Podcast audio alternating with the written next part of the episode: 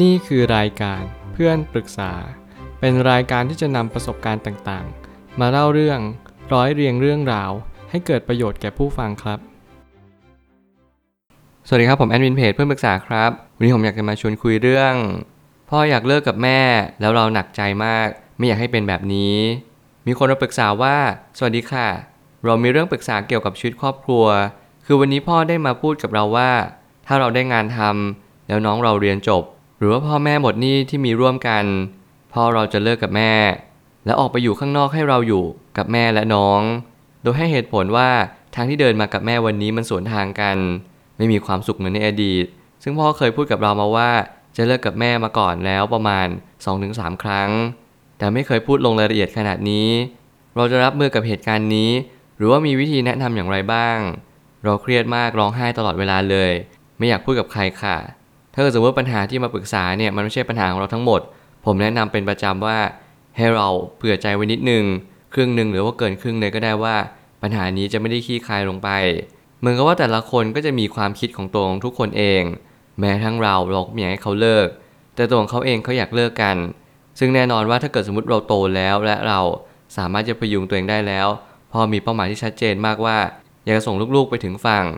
ไม่ว่าจะตัวของเราเองหรือตัวน้องของเรา เราแค่เรียนรู้ว่าวันนี้เราทำให้ดีที่สุด เราไม่รู้หรอกว่าโอกาสนี้มันจะสามารถแปลเปลี่ยน เป็นการที่เรากลับมาคบกันได้เหมือนเดิมหรือเรารักกันได้เหมือนเดิมไหม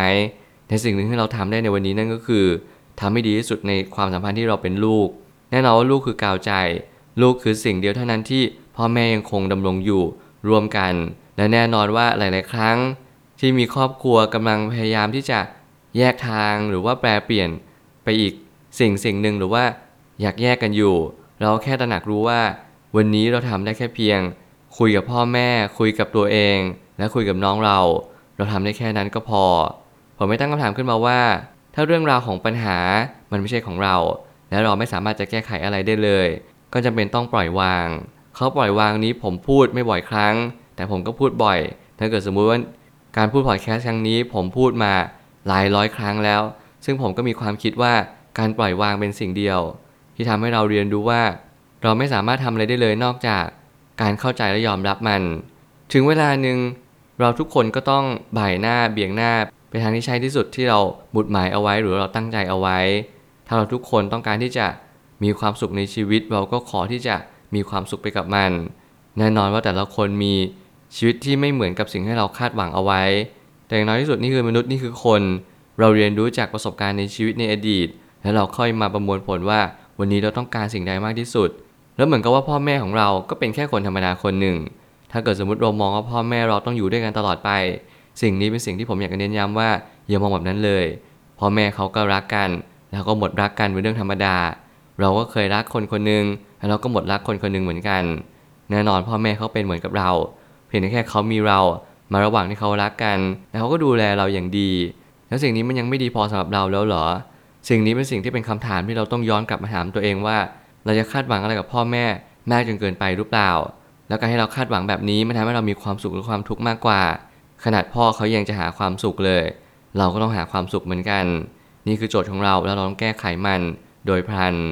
บางทีพ่อแม่เราเขาอาจจะมองว่าที่อยู่มาก็คงเต็มที่แล้ว หรือว่าอีกมุมหนึ่งก็อาจจะแค่ระบายที่อดทนใช้ชีวิตกันมา นี่คือเขาว่าครอบครัว ครอบครัวเหมือนดิ้นกับฟัน มักจะกระทบกระทั่งกันเป็นประจำ แน่นอนครอบครัวของผมเป็นเรื่องปกติมากที่เราจะทะเลาะกัน พักหลังนี้มีความคลี่คลาย ทางฐานะทางการเงิน หรือว่าทางอาชีพการงานมากยิ่งขึ้น มันก็เลยกลายเป็นว่าทุกอย่างมันดูดีขึ้น แต่อย่างน้อยที่สุดผมกล้าการันตีว่ามนุษย์เราทุกคนพยายามแสวงหาความสุข และมนุษย์ทุกคนพยายามที่จะควานหา ดื่มกินหรือว่าพยายามเข้าใกล้กับสิ่งที่เราชื่นชอบและพอใจอยู่เสมอ เราจะไม่สามารถที่จะ ฝืนตัวเองได้นาน เพราะนี่คือมนุษย์และมนุษย์ก็คือสัตว์ประเภทหนึ่งที่เราต้องดำรงชีวิตอยู่เพื่อบางสิ่งที่มีความหมายสำหรับชีวิตของเรา แน่นอนแต่ละคนให้ความหมายไม่เท่ากัน บางคนยอมเสียสละเพื่อบางสิ่ง แต่แน่นอนถ้าเกิดสมมติ สิ่งสิ่งนั้นมันดีอยู่แล้ว มันโอเคแล้วรอดแล้ว เราก็แค่เปลี่ยนแปลง แปลเปลี่ยนไปยังจุดที่เราต้องการที่จะไปเท่านั้นเอง ผมว่าสิ่งนี้เป็นสิ่งที่ดีที่สุดแล้ว เป็นสิ่งที่เราสามารถที่ทำความเข้าใจได้ มันดูสมเหตุสมผลแล้วก็เป็นเหตุผลที่มีน้ำหนัก และเหตุการณ์ครั้งนี้เราควรฟังพ่อให้มากที่สุด เพื่อเราจะได้เคารพการตัดสินใจของทุกๆ คนอย่างละเท่าๆกัน เราไม่จำเป็นจะต้องไปอินมาก เพราะยิ่งรู้สึกกับเรื่องราวมากไป มันทำให้เราไม่สามารถโฟกัสกับชีวิตของตัวเองได้หลังจากนี้เราก็จะมาเป็นคนที่เราอินกับเรื่องราวเหล่านี้มาก เพราะเรารู้สึกว่าไม่อยากให้มันเกิดขึ้น ภาพที่ในอดีตในการที่เราจะมานั่งคุยกันอาจจะน้อยลง แน่นอนนี่คือการเปลี่ยนแปลง การเปลี่ยนแปลงไม่เคย มีข้อยกเว้น เราทุกคนต้องพบเจอการเปลี่ยนแปลงเป็นเรื่องธรรมดาในชีวิต แล้วการเปลี่ยนแปลงนี่แหละมันทำให้เราเข้าใจว่าการปล่อยวางจึงจำเป็น ถ้าเกิดสมมติชีวิตมันไม่มีความทุกข์เลย มันไม่มีการเปลี่ยนแปลงเลยให้เราจะปล่อยวางตอนไหน ถ้าเราปล่อยวางไม่เป็น วันหนึ่งเราก็จะเป็นคนที่แบกทุกๆ สิ่งทุกๆอย่าง เป็นเดอะแบกของปัญหา เป็นเดอะแบกของครอบครัว และเป็นเดอะแบกในสิ่งที่เราแปลเปลี่ยนไม่ได้ นั่นจะเป็นสิ่งที่เป็นปัญหามากที่สุด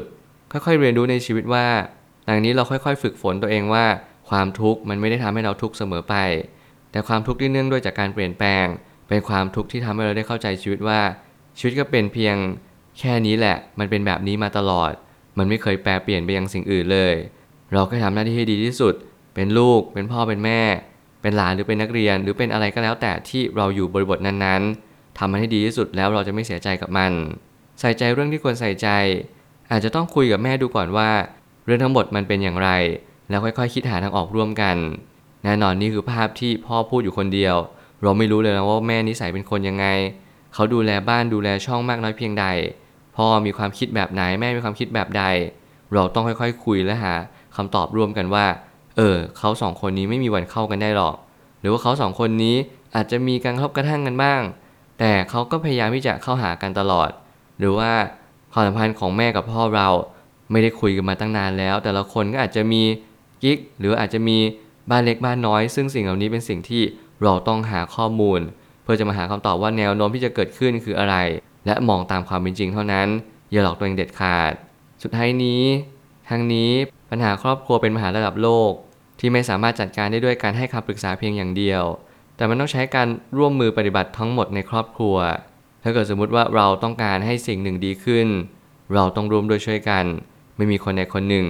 เมื่อไหร่ก็ตามที่มันเป็นครอบครัว เมื่อไหร่ก็ตามที่มันมีสมาชิก มากกว่าหนึ่งคนหรือสองคน แน่นอนสิ่งเหล่านี้เราต้องร่วมด้วยช่วยกัน และสิ่งเหล่านี้แหละมันก็เป็นตัวช่วยที่ทำให้เรา มีความสามัคคีกันมากขึ้น มีความเป็นทีม และมีความเป็นสปอร์ตแมนชิพที่เราต้องมีการเสียสละมีการช่วยเหลือคนอื่น และมีการแสดงน้ำจิตน้ำใจร่วมกัน เหมือนก่อนหน้านี้ผมพยายามหาข้อมูลในเรื่องของการใช้ชีวิตมากยิ่งขึ้น ไม่ว่าจะเป็นปรัชญาชีวิตธรรมะของชีวิต รือแม้กระทั่งจิตวิทยาในการใช้ชีวิต การอ่านคอนเทนต์ทุกๆวัน การเสพสื่อที่ดีทุกๆวัน อย่างน้อยที่สุดไม่ได้ทำให้ความสัมพันธ์รอบข้างเราดีขึ้น แต่ให้เรามีมุมมองที่เปิดกว้างมากยิ่งขึ้น ขอให้เราทุกๆคนที่กำลังตกที่นั่งนี้ พยายามศึกษาหาความรู้ให้มากที่สุด ศึกษาหาความรู้ในเรื่องการใช้ชีวิตให้ถูกต้อง และดีเยี่ยม แน่นอนความผิดพลาดทั้งหมดในชีวิตไม่ว่าจะเกิดขึ้นจากเราเองหรือว่าคนรอบข้าง ขอให้ละเอาไว้ในฐานะที่เข้าใจ แต่เราไม่ได้ไปพานใส่เขาหรือว่า ไปเคี่ยนตีเขาในแง่มุมของความรู้สึก ไปกล่าวโทษว่าโอ้โห เขาไม่ควรทำแบบนี้เลย หรือเขาควรทำแบบนี้จะดีที่สุด เมื่อเหตุการณ์เหล่านี้มันเกิดขึ้นเราต้องให้ความเคารพซึ่งกันและกัน เคารพในการตัดสินใจ เคารพในความรู้สึก ทุกคนมีความรู้สึกและทุกคนมีความคิดเป็นของตัวเอง อย่างไรที่สุดเราทำเพื่อสิ่งใดสิ่งหนึ่ง และเรามีเป้าหมายชีวิตในแบบนี้ เราทำแล้วมันจบแล้วมันก็โอเค แต่ละคนมีเป้าหมายไม่เหมือนกัน ถ้าเราเป็นคนที่นึกถึงคนอื่นบ้าง เราจะเข้าใจว่าทุกคนเขาก็แค่ต้องการทำสิ่งเขาต้องการ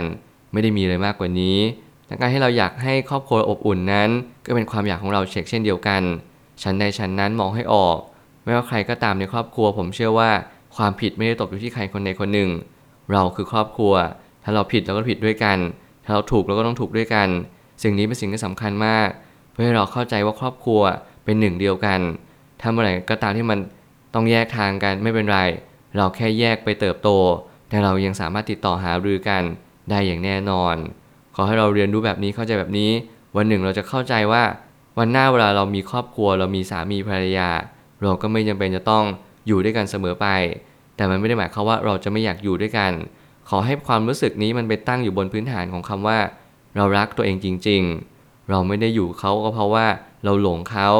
ถ้าเกิดสมมติเรามีลูกเราเสียสละให้ลูก ลูกต้องการอะไรเราถามเขา แต่เราต้องคุยกับลูกเสมอว่า วันหนึ่งพ่อแม่ต้องแยกทางกันนะ เพราะแบบนั้นแบบนี้ นี่คือสิ่งที่ลูกก็ต้องเข้าใจเช็คเช่นเดียวกัน เราทุกคนต้องเข้าใจบริบทที่แตกต่างกัน และเข้าใจให้มันตรงกันด้วย นี่คือชีวิตในชีวิตคือการเรียนรู้ อย่าบังคับใคร เพราะนี่คือความคิดแบบปัจเจกชน เราเองก็เป็นเหมือนกัน ผมเชื่อว่าทุกปัญหาย่อมมีทางออกเสมอขอบคุณครับ รวมถึงคุณสามารถแชร์ประสบการณ์ ผ่านทาง Facebook Twitter และ YouTube และอย่าลืมติด Hashtag เพื่อนปรึกษาหรือ f r ร e n d t a l k ด้วยนะครับ